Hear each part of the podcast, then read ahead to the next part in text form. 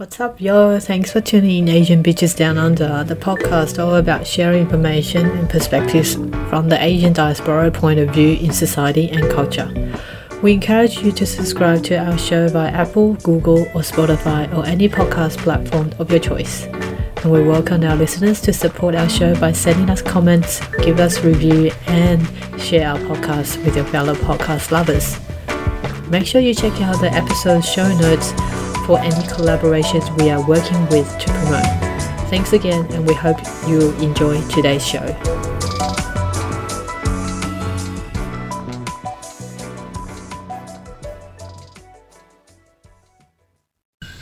Hey y'all, this is Jessie, Hi, this is Helen. and we are Asian Bitches Down Under. It is two weeks until Christmas. Helen, how are you feeling? Uh, I'm feeling fantastic. Uh, I'm feeling fantastic. I'm kind of getting tongue twisted because I'm just so worried about the sound. So we have today Jess over on the phone with me, Because I couldn't get my shit together. that's all right. I'll try it. I'll you know we figure it out, and I'll just do some editing and adjustments at the final editing. Um. Anyway, so. I'm looking forward to the end of the year, and I'm so happy that today we finally have some blue sky. Oh yes. Oh yes, my that is goodness. glorious. Uh-huh. You know, um, uh, I was looking. I woke up this morning and I felt like going for a big walk because I haven't been on a big walk for ages, Mm-hmm. for a long time, and because the sky has finally opened up after what feels like two weeks of torrential, consistent grey blue, uh, blue, not blue, grey skies in Sydney. Yeah. And um, I looked at my phone, and because like recently, in the last couple of days especially, um, Sydney has felt like Melbourne in that we've had very sudden weather changes. Mm-hmm. And um, so I looked at my phone and I saw that the um, Google told me the weather said that it was going to rain Yes. um, in like the next half hour. okay. And so like I went for a long walk just carrying my umbrella, despite the fact that the entire sky was completely blue. Um, so yeah, um, like my friend uh, says, uh, Google Google weather is quite pessimistic, Mm, or just yeah. or just completely misleading. You can Yeah. say either way. It's hard to tell nowadays whether with the climate change, you know, something. I just the weather changes so suddenly, and you don't know whether or not that it's gonna be. If the forecast is gonna be right, yeah, that's very true. Yeah, I agree with you. Like it's quite pessimistic because you will want to bring the, an umbrella. You know, you want to be prepared rather than not prepared. Yeah. Because last night I wasn't prepared. It, Uh-huh. rained very suddenly, and uh, I was I got drenched pretty much no. in Magville. But um, on my walk, Helen, I continue to to listen because I'm on a journey through Huma Abedin's um, memoir, and Yes. both and and all. I don't even know what it's called. Um, You keeps missing mis- mispronounced the title. Right, yeah, I don't even know what. It's just basically her memoir, okay? And she is famous for being obviously Hillary Clinton's um, personal assistant. I have to keep saying that because I don't know how many of you um, listen to our previous podcasts, but I've been harping on about this woman's memoir for the past two or three weeks, only because it is the book comes in at over 400 pages and the Wow. audiobook which is what i'm listening to is uh, 21 hours. It's just over 21 hours. And so it's taking me a couple of weeks. Um, but finally finally today we have finally she has finally reached the point in her life where she talks about anthony weiner which is really in part really largely why i started reading her book because in, in many ways um, huma abedin is famous because of her marriage to this very public figure called Anthony Weiner, who I encourage everyone to go watch the documentary Weiner, and that'll give you an explainer of who, what he, and what his uh, story was all about. Um, sexting will give you a clue, but basically, it was great to finally learn about Huma's perspective on like kind of how Anthony wooed her, and the way in which you know she her relationship to him began with him began. Um, what I want to say about this, what what I'm beginning to learn about this book is that um, she is really a model minority. Like she was compliant as a personal assistant to HRC, who she refers to in the book as Hillary Clinton. She was her personal assistant. And at one point becoming the deputy chief of staff, which just means you manage other people, um, but it just sounds so executive and cool. That you know that title, chief of staff. Um, and you know she is her parents are Pakistani Indian. She really just did a good job of kind of complying to kind of the way in which politics runs. Mm. Very patriarchal, very kind of white supremacist model. And I guess I, I really like the pits where she's finally talking about her early days with Anthony Weiner and kind of dropping hints at the red flags that she saw. So, like, for instance, one time before she got married to him, she said that um, he had told her, I want you to fix me, which is like a big, I think, like.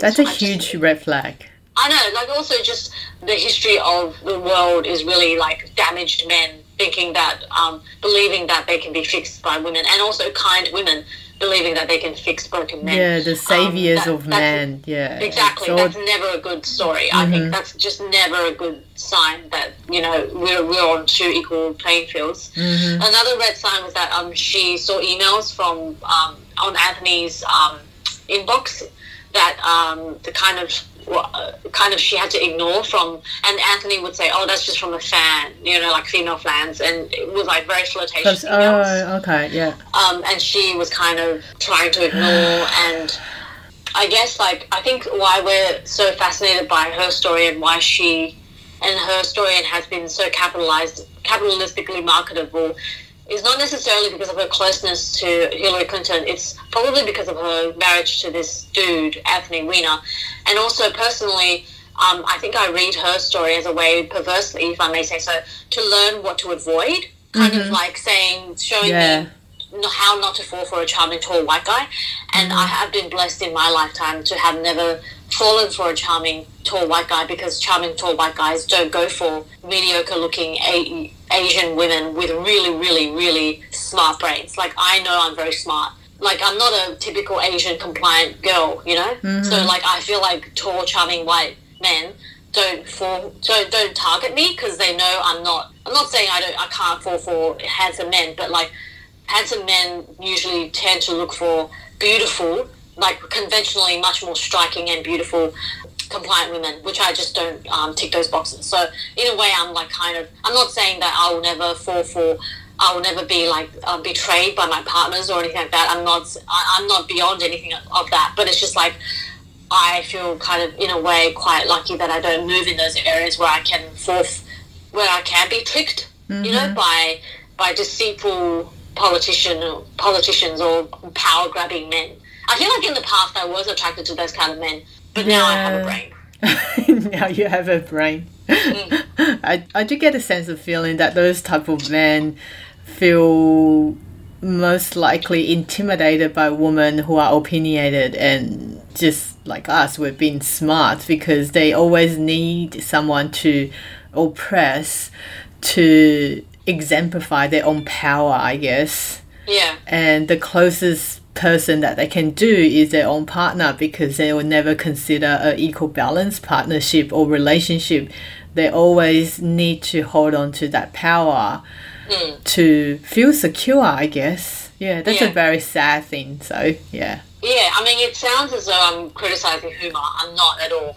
I'm kind of just saying it's interesting to see how often with powerful white men, mm-hmm. and they are often white, white, what you see is that they find partners who are almost like secretarial in nature, yes. like partners mm-hmm. who are unadornedly about, uh, unadornedly loyal and very very kind of submissive. compliant mm-hmm. and um, I don't know if I'd go so much to say submissive but mm. like um, they're kind of in awe of of them. Like often they need like, someone to admire them. Yeah, exactly, is that what you're saying? Exactly, yeah, exactly yeah. what I'm saying. Mm-hmm. So like I have several, several personal stories where I've seen in my own lifetime when I was working in law, um, mm-hmm. um, where you have like very powerful barristers and judges. They often go for women who are like their secretaries. I know it's a cliche, but honestly, it happens. Let me yes. tell you, it fucking happens. Yeah. They like have affairs with their secretaries or their female kind of legal aides because like they kind of get off from the power dynamic imbalance. Mm-hmm. Like they get off from these women who basically worship them because of their role in their jobs. Like they have yeah. so much power uh-huh. in their jobs that like, and these women are there to serve them and to do the administrative work mm-hmm. of their jobs. And that they kind of get off from. Honestly, it happens, man. It's so so frequently. I think happens. yeah, I think it's too very prevalent. Uh, just not long ago, I remember mm. reading from somewhere that is absolutely toxic, like a magazine forum in Taiwan or something like that. It was something. The title was along something like, um, "How do you keep your man like within your relationship, or how do you keep your man happy?" It's something that very toxic, and the first thing was that worship your man, like admire him, um, compliment him in every way that you can. I'm like, what the fuck? Honestly, this is so stupid. Wow, that is like It's like something- woman's magazine. The 1950s. yeah, I know. Yeah. So pathetic. I know it is. Like I think the more fragile a man, the more kind of openly, um, openly he will reach for external means for power grabbing Mm-hmm. Sort Yeah. of capacity. So, like honestly, I think the most deeply fragile men are people like Bill, Bill Clinton. Look at how many, Mm. um, and you know, seduce all those women, and like um, people in, you know, you look at Barnaby Joyce, you look at every politician throughout throughout our mm throughout It's the world the insecurity they have. male, yeah. I, I think the most incredibly, in, deeply insecure people are people who like really go above and beyond to look for uh, external means to fulfill their, to kind of fulfill their small uh, dicks, I guess.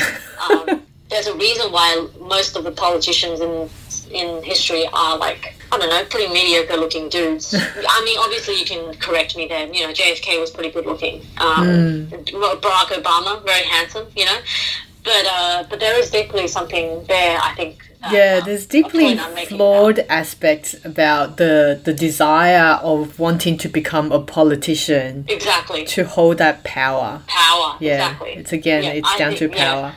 Yeah. yeah. Yeah. yeah. Um, okay, so let's get on to our cultural consumption of this week. Let's do a quick review of what we did last weekend. Mm. Yeah. we hung out at Potts Point, which was like, oh God. I don't know. I, I, there was one point in my life where I was like, I want to live in Potts Point, um, but I'm glad I didn't do that. Hmm. It is Yeah. like a canyon of. It is like a canyon, like a valley canyon, you know, like the Great Canyon. Yes. Deep down, a canyon of like um, a skinny, white, insecure people, I guess. Just like everyone is like, everyone is skinny, everyone is white. Right. everyone Yeah. Wants true. their coffee extra hot. Oh yeah, that's And, like, that's a funny thing. We were sitting. milk, milk. we were sitting at a cafe on a Sunday morning, Yeah. and then we were observing the customers' orders of coffee, and honestly, every one of them were Yeah. at least three to four requirements. requests. Yeah, exactly, requests. Yeah, it's like Yeah. half skin, half um, full milk. Yeah. Three Um, quarters, extra you know, three quarters. What the fuck is three Quarters? I was like, what the fuck is three quarters? Like, I know. It was incredibly hilarious. I swear, Potts Point is like the absolute epitome of the worst kind of people in the world. Seriously. Just like super self involved, super kind of um, insular. You really do feel insular when you're in Potts Point. You feel like um, there's nothing beyond the cl- in Macleay Street. Yeah, we were just looking at each other and like observing the, the the customers, and there was a guy, a white dude, who Mm. barged into the cafe and saying that, "Oh, I don't have a mask. Can I come Yeah, in?" oh God, Something like that. Hilarious. I forgot my mask, and then the next thing he said, I forgot my credit card, right, or something like that. Oh my Very god, self-absorbed. hilarious. Okay, so Three Fat Virgins Unassembled. That's the theater play that we went to see last Saturday evening. Um, what do you think? Um, I just choked. uh, I really liked it. I, I found it hard to enjoy it because I was suffering from a blistering migraine, which Mm. Helen I didn't tell you about because I felt bad. But yeah, it was. Uh, I mean, it, it was really cold in the theater. Um, I remember that. Uh-huh. but no, the actors were sensational. Um, the story was again like very, very confronting because, Mm-hmm. like, I think Helen, you mentioned that the play was actually written several decades ago, and yet um, it could still really tell the story of women today in any really scenario or That's right. context. Yeah. Um, it follows basically this story of um, three women, and then there's a narrator uh, who plays like all of them interchange genders. They play men and women, yeah. and they tell stories about like um, being called a virgin, a fat virgin, even when technically you're not. Just as a derogatory term, in, mm-hmm. and it's based in Singapore. Um, it, it's basically like if you're not married with a baby, um, if you're not a mother, you're called like a fat virgin. A- anything that delineates outside of motherhood and wifedom, if you don't fulfill them, you're called a fat virgin. I really enjoyed the play. I thought it was really funny. Um, how what did you get out of it, Helen? I thought it was very close to reality and all this experience that I went through myself, as well as what I've seen and observed about women around me.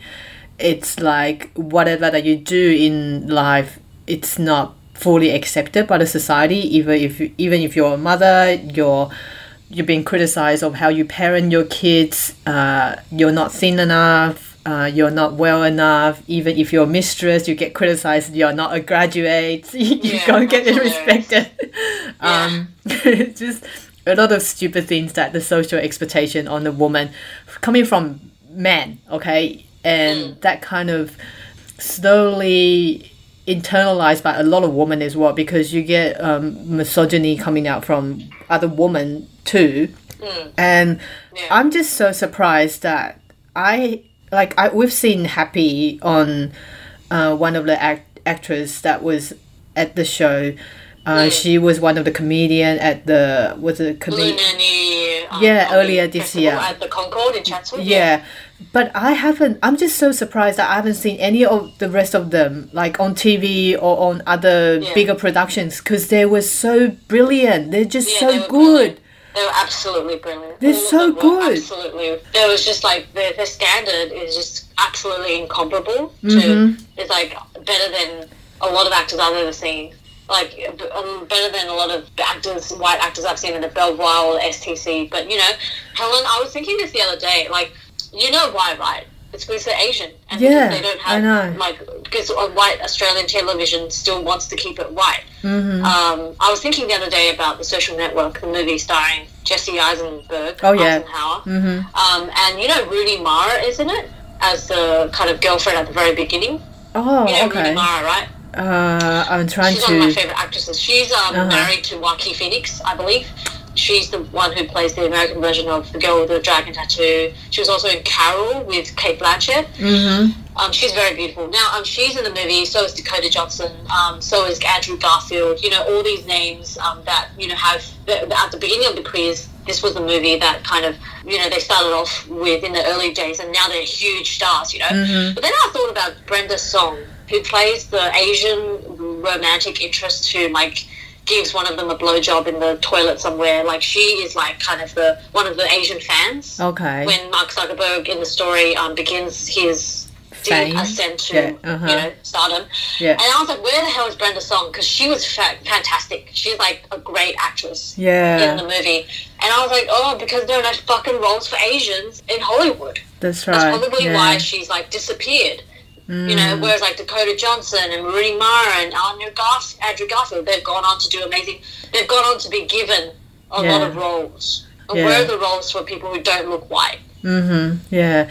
Um, one thing is that because the writers are still very white, the producers yeah, exactly. are predominantly white, and unless that we have like slanted Theatre, you have an all Asian female cast and crew and directors and producers, you cannot get a- Asian female faces out in public.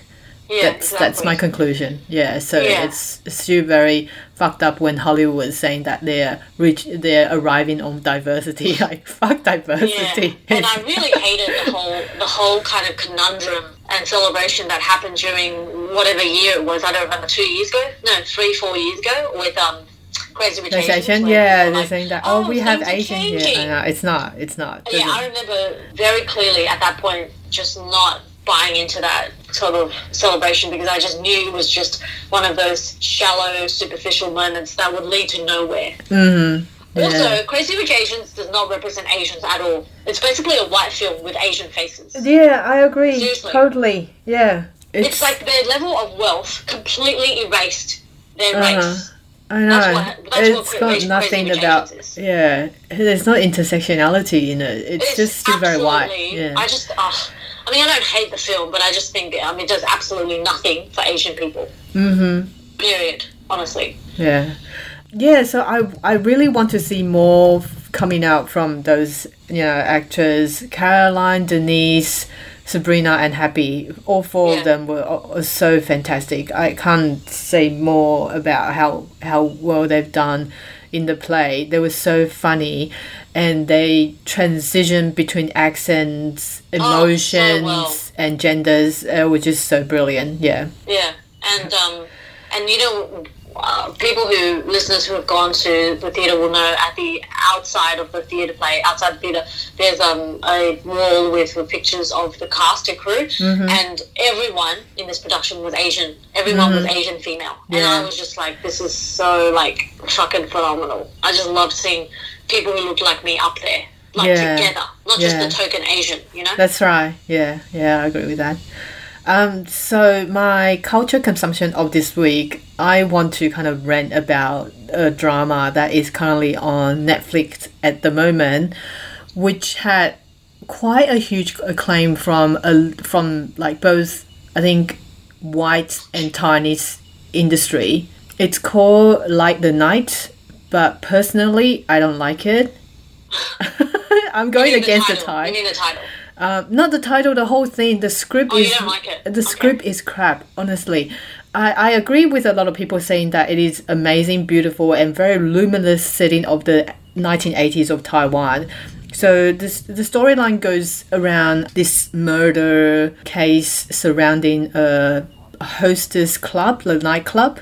Um, If for anyone doesn't know, there's a culture in Taiwan where they have female hostess. Now they have male hostess as well, um, where they serve their clients alcohol and fruits and you know snacks. And how they make money out of it is that if the clients order uh, like a super expensive alcohol, they get like a commission out of it. So anyway, the thing that I really hate about the script is that they it's pretty much centering about all these host female hosts within the club hating each other, pitting each other, attacking each other, taking revenge on each other.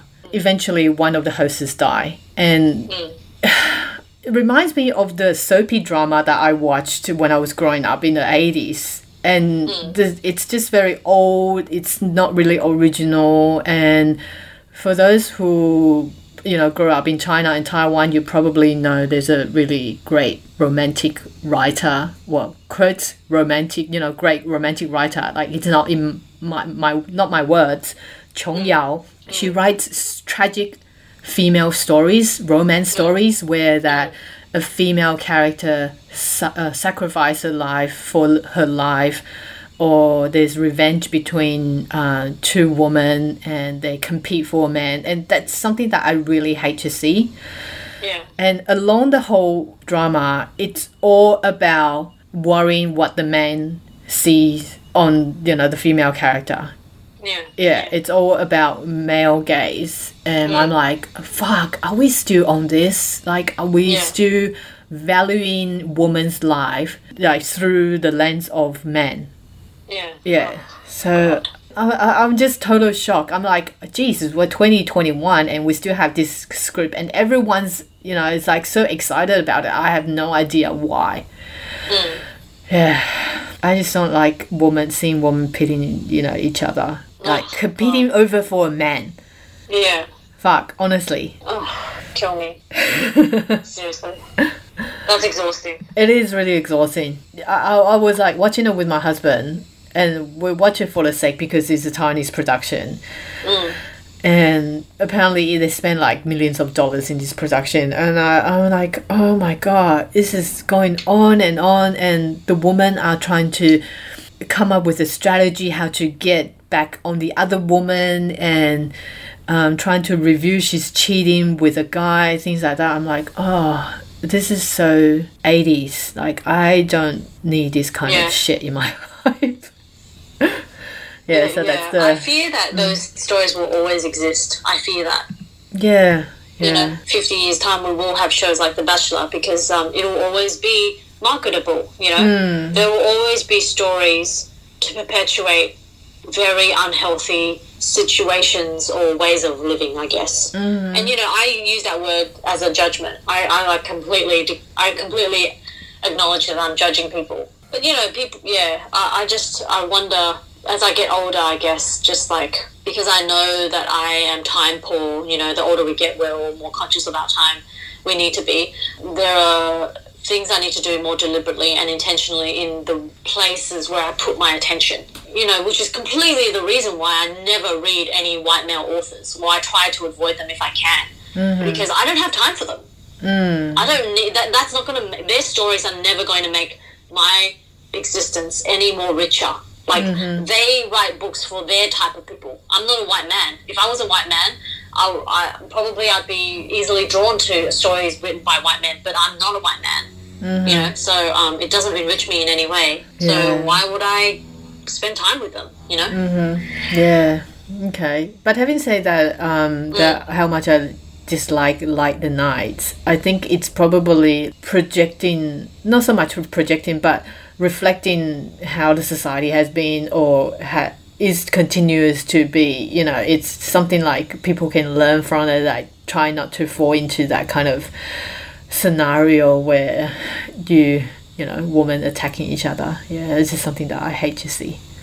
Yeah. Speaking of women attacking other women doesn't really happen in this show but i have to mention last night I stayed up real late um, to write my thoughts down about you know the biggest event of my life this year. Not my wedding, but it is the, Sex and the uh, City season premiere of Just and Just Like That, which is mm-hmm. the reboot of Sex and the City. Yes, like Helen said, my friends Billy and Carl and I are obsessed with it. Um, it is literally last night we were going. I was going crazy. Mm-hmm. I felt like it was my wedding day. I was so excited. really, I was so excited. I was so happy. And, you know, I went back home after watching it with them and I really thought about it deeply, Helen. And I thought why I was so excited. And I really tried to process my um, emotions. And mm-hmm. really what came out of the conclusion that I drew to the reason why it was such an exciting event is because, um, I mean, the, the show in the 90s and early aughts was really revolutionary. Yes, I will admit there are racial problems. Yes, there are a, a million gazillion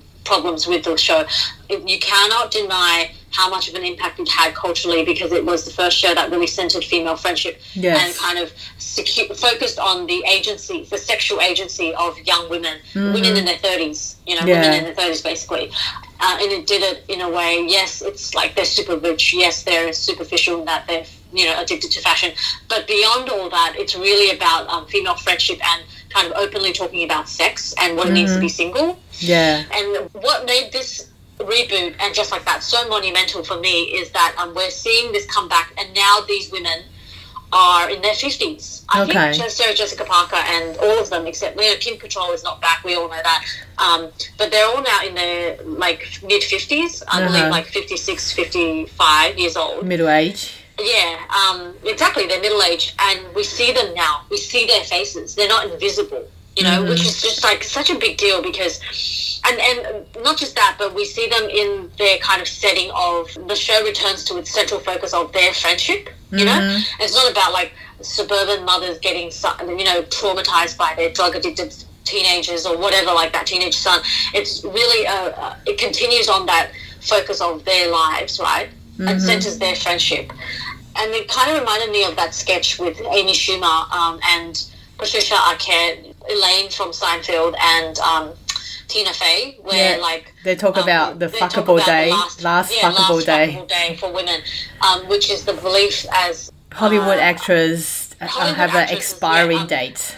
Yeah, so um, the media, um, basically Elaine, I don't even, it's Julianne Dreyfus or something, I, I don't know how to say her whole full name. She um, says in, in Hollywood, the media determines the age in which a woman is um, no longer fuckable. And it happens when, you know, she says when you get, like, suddenly you turn from someone's romantic interest in, and then the next role you play, you're playing their mother. Mm. Or, like, all the outfits that you're given um, in the movie are, like, they cover your whole body. Mm. And like the thing with this reboot that makes it so revolutionary is because um, we see these women and they're beautiful and they're like luscious and they're like they're very um, open about their sexuality still and you know, they're in their 50s. Mm-hmm. You know, that's what makes it so fucking amazing. And, yeah. like, yes, all of these are white women. Yes, um, Carrie Bradshaw's closet is bigger than my entire house. It's fucking ridiculous. um, but but still, it, like besides all that, I what still stands is that um, at least there's an iteration of women in their 50s who um, center their friendship and their relationship to each other. Mm-hmm. Yeah. I would like to see that for like an all Asian crew as well. I think Yeah. they need to be. I guess what we're seeing with a lot of white feminism is that they have the power to come out and openly talk about aging. They have the power, to, you know, to come out and talk Yeah, exactly. openly about sex in their middle life. You know, thing and friendship is that. But if you really want to talk about diversity, yeah, again, we haven't we actually seen enough of women of color doing the same thing. Yeah. Yeah. Yeah, exactly. And um, I will say um, there are tropes in the pilot of uh, just like that that really made me want to. It made me cringe, but it Uh-huh. made me also want to throw um, my drink at the TV screen. like for instance, you know, um, Charlotte. Charlotte adopts a girl in the last season of Sex and the City, Uh-huh. and she's from China. Uh huh. Yeah. Yeah. And then in uh-huh. the first pilot, um, this is no spoiler. It's just like a, a thing that I really hated seeing. We see Lily um, as like a 16 year old, and she's playing the piano at her piano recital, Oh and she's God. like fucking amazing. Uh-huh. And I was just like, this is so fucking generic. Like, how Yes. many times do white people need Cringy. to shove us Asians into like onto the piano and make us prodigies? Yes. Like fucking get rid of that stereotype, please. And Mm-hmm. then what was even more harrowing was that Black Boy was seated at the piano before her, and he fumbled a really easy beginner's tune, which made me fucking cringe, and that made me even more angry because it's like perpetuating perpetuating the idea that just because he's black, he can't play, Play, a very uh, Western yeah, music uh-huh. um, musical instrument. That fucking pissed me off so much. Mm-hmm. That, that yeah, if I was black, I would have like fucking hit the screen so bad. I hate I hate those very damaging stereotypes. yeah, I I just hate yeah. it so much. It's so mean. It is so fucking mean. But you can also tell, you know, it's still at you know at the end of the day, it's still very written for white majority, White white audience. audience. Oh, yeah. Yeah, yeah, Yeah. totally. Okay, should we take a break now? Let's take a break, and we'll come back. What are we talking about when we come back? Oh, it's it's a long title for this week. Uh, why why are white people obsessed about India? I can't wait to launch into the discussion. we'll be right back. Bye. I mean.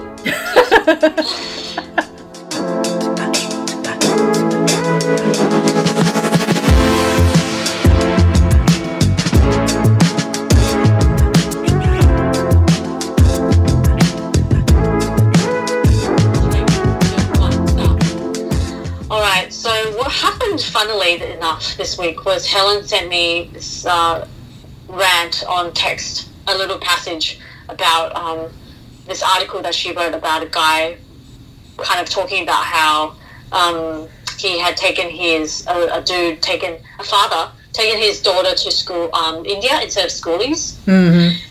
Glanced at the title, the headline, and I was like, I roll. Another kind of superiority kind of thing. Like, oh, I'm so good. Like, I do something different. But my first response was to just not read it because I was like, well, obviously it's because you have money um, to take your daughter overseas, you know. But uh, but then Helen, tell us what you um, tell us what you discovered when you read this. Okay, so this article, I won't name it, I think people will be able to find it. So, an author, a white male author, wrote about wrote a book about his experience of taking his daughter to India instead of uh, the schoolies because he wants to get his daughter to experience what he experienced when he was in when he was in the 80s. So Okay, so can I just say, um, I'll just insert quickly, Helen. Um, for those people who don't know, schoolies is like the end of end of high school party, Yeah, and it often that kids go to, high school kids go to, and it's a way to celebrate the end of high school. And it's um, it, they congregate usually at Surfers Paradise or Gold Coast, which is like the um, daggiest, most like drunk filled, rape filled, um, trashy people you ever meet. Who they they usually go there. Yeah, and it's very Okay, white as well. Yeah, it's Oh, very yeah. white as well. I, I don't remember any of my Asian friends gone to schoolies. I, I didn't go to schoolies. And anyway, um, so this uh, male writer decided instead of having his daughter going to the schoolies, he booked the ticket, which is two years ago. This is pre COVID. booked the ticket and take his daughter to India to experience. The word is experience for him. Um, I think within the, I, I don't have the article right in front of me, but I vaguely remember that he said that he wants his daughter to see the suffering of Yeah. um Real know, suffering. the He real said, suffering. quote unquote, real suffering. That's right. Yeah, and that just uh, that's a major trigger for me because Yeah. I was thinking, geez, so you don't see suffering around your own country. You- You have exactly. a huge issue about not realizing that within Australia we have so much indigenous issues Yeah. that politicians are trying to deny, uh, Yeah, general public exactly. trying to block out, and Yeah. media not reporting it, and just how insular that you are, that you don't see the actual suffering within your own country. That you need to Yeah. spend thousands of dollars, fly over to another country in the sorry, uh, in another country to see the suffering, quote unquote, and it's like what Jesse said, it's like a um, moral superiority that you feel like, oh, I'm going there and I don't know, just putting yourself above others. Yeah, exactly. And for your own benefit. Mm-hmm. Yeah. It's a- yeah, it's absolutely for your own kind of in self improvement. It's Mm-hmm. kind of very eat, pray, love in the way that Elizabeth Gilbert goes to Yeah. like other cultures, quote unquote cultures like Bali, Italy. Where else does she go? I don't even know. I haven't read a book, but it's like um, it's like it's so that story. Can I just say this is why Helen and I are talking about it because in this podcast we basically critique whiteness. Um, that is just so fucking white. You're so fucking white when you just think, I don't know, I'm going to go to this other culture I have no idea about, and I can't speak the language, and I don't know anything really about its historical um, kind of um, reverence to, I don't know, like it's just like, oh, I'm going to go and discover some Hinduism to like enlighten myself. it's like it is the seriously that is the epitome of whiteness. Just to think that you can grab cherry pick snippets from other cultures Yeah. in order to make your life more meaningful. Mm-hmm. Yeah. It's just to is so. feel Oh, my like the sense of you need to be feel to feel that it will evoke your empathy and your humbleness like to put yourself above others um there's a word that um there's actually a term that my husband told me it's Yeah. called poverty porn where they're yeah. addicted to poverty because they're already in a very well um, set up life but there's the need of going to see people suffer to make yourself better. And also there's a like the charity tourism. What's with the, you know, elite white um, private school kids yeah, going to volunteer yeah. for their gap year. Oh my god, kill me. Kill me if I meet another private school kid who told me that they did a stint in India um, when they were 15 or 21. Honestly, kill me. And can I just say, that is like almost every private school kid I meet.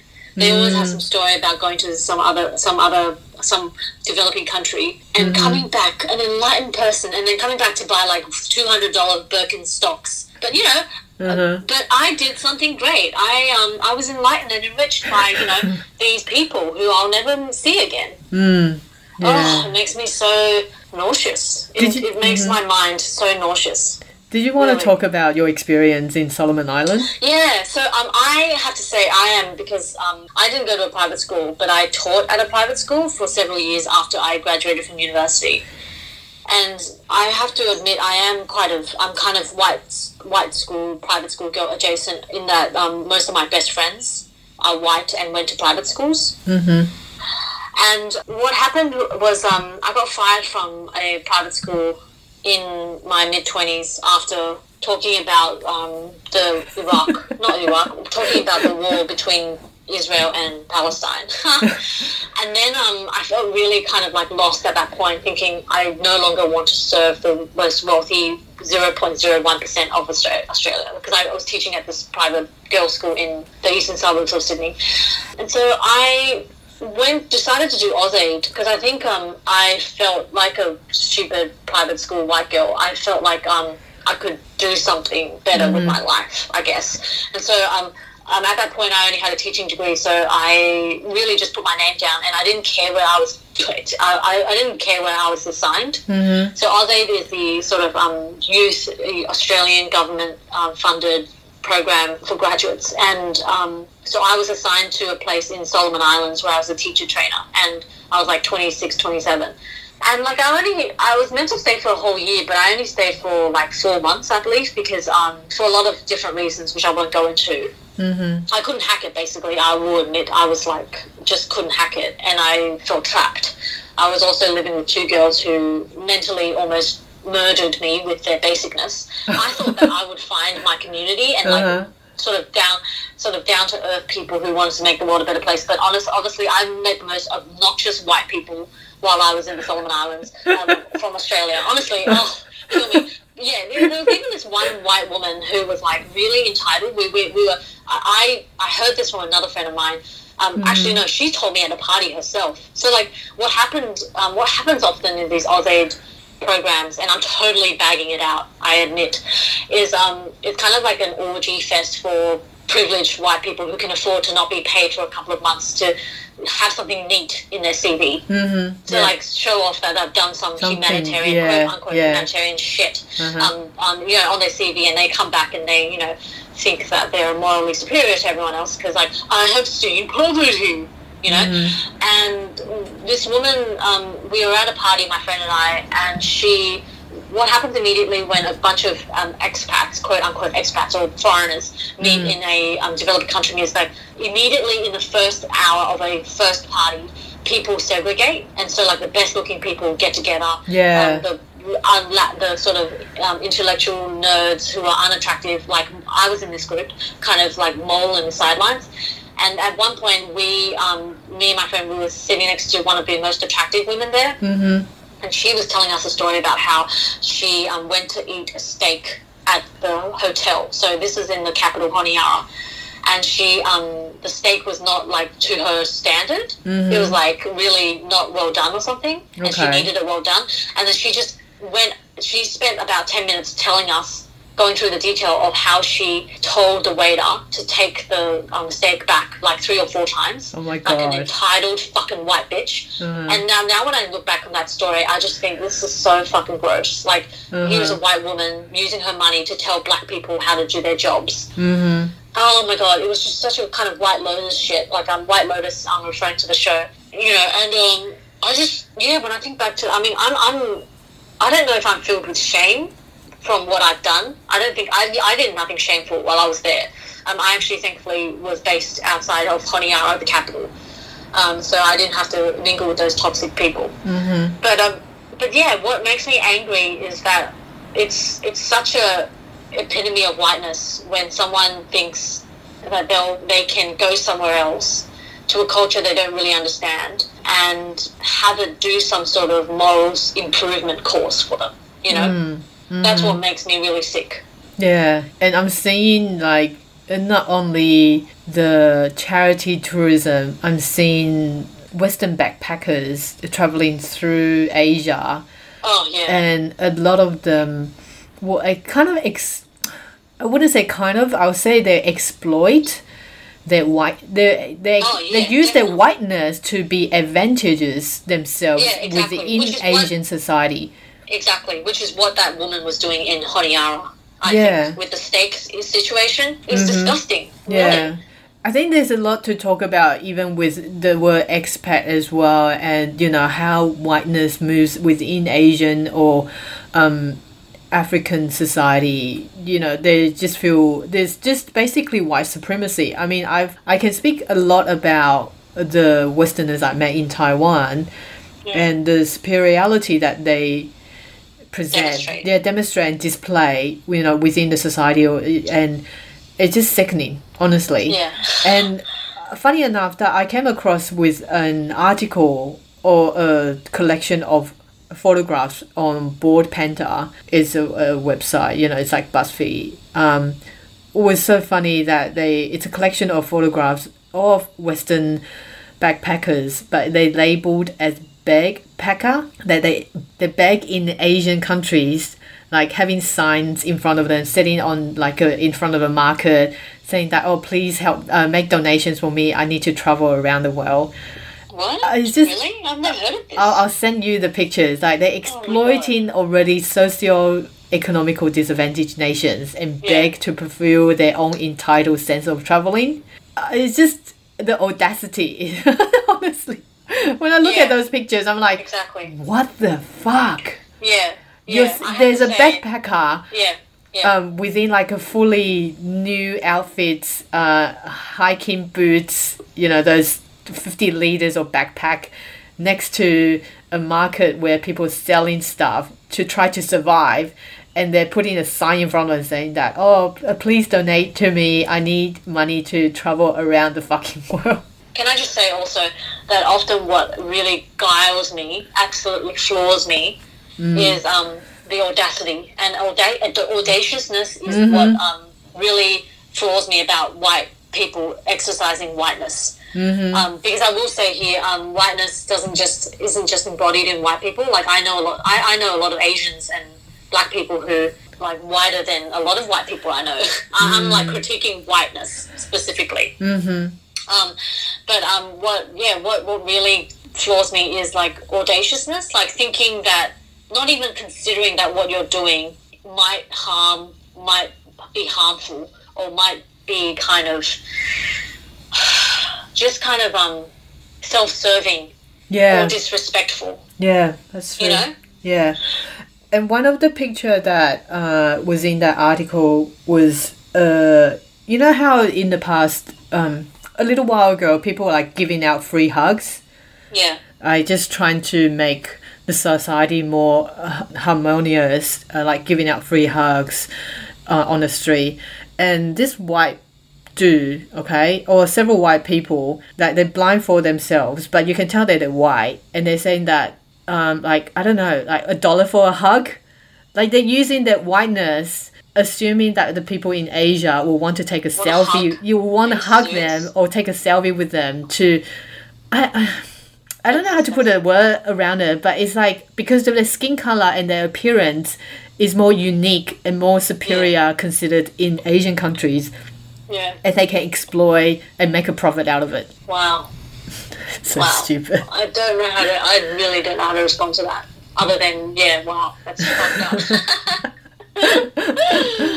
oh my gosh, yeah, and and I think part of, I mean, part of what I really despise about this story about this man who took his daughter to India was not just like the kind of class superiority, like he had money, he could, you know, take his daughter overseas, but and and the cultural kind of um, cherry picking, which I find really highly um, insulting in and of itself. But the other part of it, Helen, that I find so egregious and what I just find so fucking tedious, tedious. But unfortunately, it, runs in Australian society. Like people, this is marketable. Is this kind of moral superiority? I'm a fatherhood. I'm a, I'm the greatest Oh, yeah. father um, story. Yep. Um, so uh, it's like this guy who thinks, oh, this is how to, this is how to raise a daughter. Like, kill me if there's another white dude who comes out saying anything about how to, how his way of raising a daughter is the better way. Like seriously, um, if I, I, I will stab myself if I have to um, read another, read one single line published by a white dude who gives any kind of advice or kind of shares his story about how he raised his daughter. No, man, you probably didn't raise your daughter. Like you, your your white probably, um, did, like ninety nine percent of the um, raising. Uh, but yeah, he, Yeah. it was just like a, I, I just hate men who garner this sense of like uh, moral superiority beyond everyone else because he is a father. Like it's so, um, it's so that kind of sense of superiority is so fucking toxic. It's Yeah. so fucking like it's so problematic when a man thinks he's now beyond beyond kind of everyone else in terms of his value in society because he's suddenly he's suddenly one half of a, a female a new female figure like a female There's a female human connection. Yeah. yeah, like um, we, we just in this in our society we have this really fucking toxic sense of like um, fathers are There's an obsession. the caretakers. Yeah. yeah, especially like, and there's something fucking weird about going on with that article where he talks about being uncomfortable with the white man leering at his daughter. Oh, sorry, not white man, the Indian man leering at his daughter. Do you remember that sentence. Yes. that paragraph where he's Yeah. talking about it? It Yeah. was really, really weird. It's just like trying like to it. put down, you know, men of color. It's like Yeah. as if um, white man would not look at his Well, then, daughter. the You is, know, they yeah, would. He tries to soften that by, like, in the next paragraph, he says something like, "Oh, in our in our culture in Australia, it's not that much better." And then he like pulls out figures about like women, um, like harassers in Australia and the and the rate of like sexual assault here in Australia. It's like, Mm. oh, and Aussie men are not any better. It's like, fuck yeah, you guys are the worst, probably. You know. Mm, yeah, yeah. Like we don't need another white man to actually giving us the statistics. Yeah, know. we already know that. It's like why having the exposure of another white man talking about things that we already know. Oh my god. yeah. and the fact that and, and it just goes to show you know there is a market for these kind of stories because this guy's book was published Mm Mhm. Yeah, yeah. people want to buy stories like this people uh, there are a lot of i'm guessing white men out there who want advice on how to raise daughters why don't you just treat them like a human being start from there Yeah. Or treat their, you know, mothers like a human. human beings yeah like whole human beings mate yeah do do the dishes mate how about that without being asked Oh, it's so tiring talking about topics like this. Um, anything else? Um, yeah, just that um, I'm filled with rage and I As usual. That, I can't believe that this is still a thing. But you know, of course, I can believe it.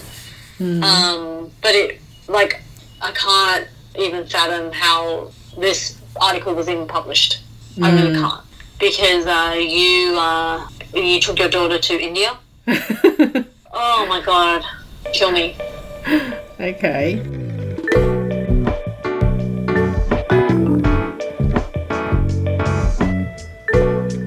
Okay, so we would like to sh- give shout outs to the um, business that's owned and operated by women of color and to give us and our listeners some ideas for Christmas gifts. The first one I want to shout out is Enjoying Illustration. Um, Enjoying is a Thai-born watercolor artist now resides in Sydney. I've came across with her work about two years ago and have been since uh, getting her beautiful cards bookmarks and enjoying does illustrations of Australian animals, flora and fauna, and also iconic Australian landmarks.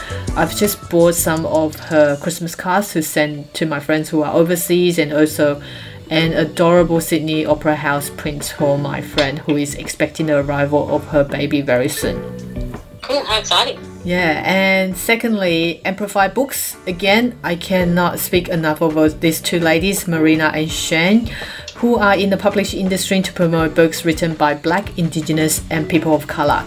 Uh, Shane and Marina create the shop because, as people of color, you know, we recognize how difficult it is to find books written by people like us. So, therefore, Amplify has books where you can see yourself reflected in and also as people of color you know um, we grew up as there's a lot of internalized stigma and racism because we've never been given to the language to express our feeling of confusion belittlement and othersness nor that we were taught to understand ourselves as separate to the white normality. So of course representation is such an important thing that we need and um, you know, and it's an important issue that we need to really speak out, speak out about in the community. Uh, next one is Butter Butter Active Wears, and again, uh, if you haven't listened to our previous episode, uh, we did a little promotion earlier this year. Two ladies from Butter Butter, of course, again, uh, women of color. They've started this active wear brand to help people to feel better about themselves and also their I want to emphasize on the materials that they use it's just so brilliant. It's like Yeah, it's basically very comfortable. it's so comfortable yeah. Um, so check out Butter Butter um, next one um, Kathrine Cheng's Hong Kong postcards um, I've got a little note here from Kathrine that um, she said that she's a Chinese Canadian documentary photographer and videographer based between Hong Kong and Toronto. To her, sending a postcard is a way of sharing a piece of your day, your time, your life to someone who may live all the way across the world. As someone who has always loved sending letters and packages, which is like us too. This practice become especially meaningful to her these past you know couple of years. You know how the world is going through a pandemic and families starting to leave Hong Kong in droves. Um, Kathrine said that space and distance seems amplified and never-ending buzz of social media was exhausting. With these postcards and prints, I'm looking for a way of connecting those who have had to abandon their only homes, the families who have been separated by oceans, friends who have not been embraced for years. A chance to write to each other and say hello. For those who have been in remain in Hong Kong, um, Kathrine said that I want you to have a piece of those memories and hanging on your wall, uh, on your wall, uh, a piece of Hong Kong. So she has um, produced postcards with images of Hong Kong, and they're brilliant. It's so beautiful. I will have a link on our show notes so for our listeners that you can go and check out on her Instagram. And finally, of course, we have to give a plug to our sister Lisa's newly established cupcake business.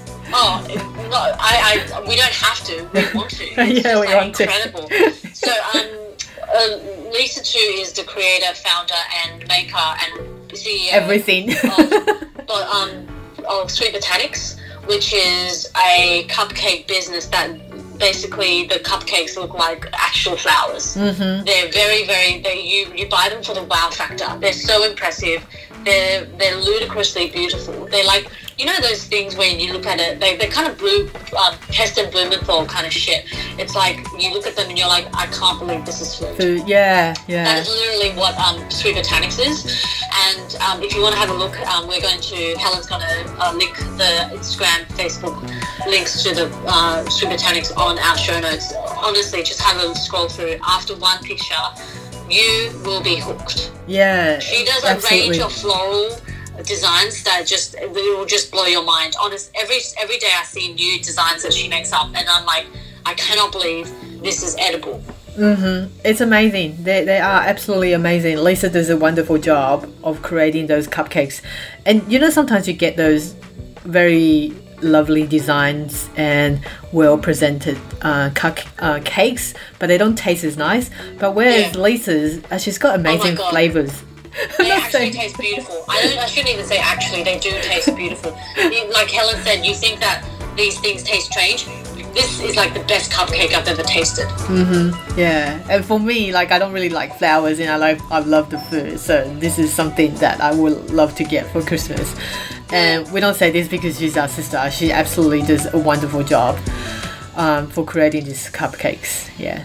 Okay. So interesting. Uh, yeah, it's, that's such a, such a bunch, a great bunch of a list of um, ideas for Christmas coming up. Helen, um, I'm really excited. Maybe next week we can, um, you know, do a quick shout out to these businesses um, for people who are still running, you know, making their last minute Christmas purchases. Yes, of course.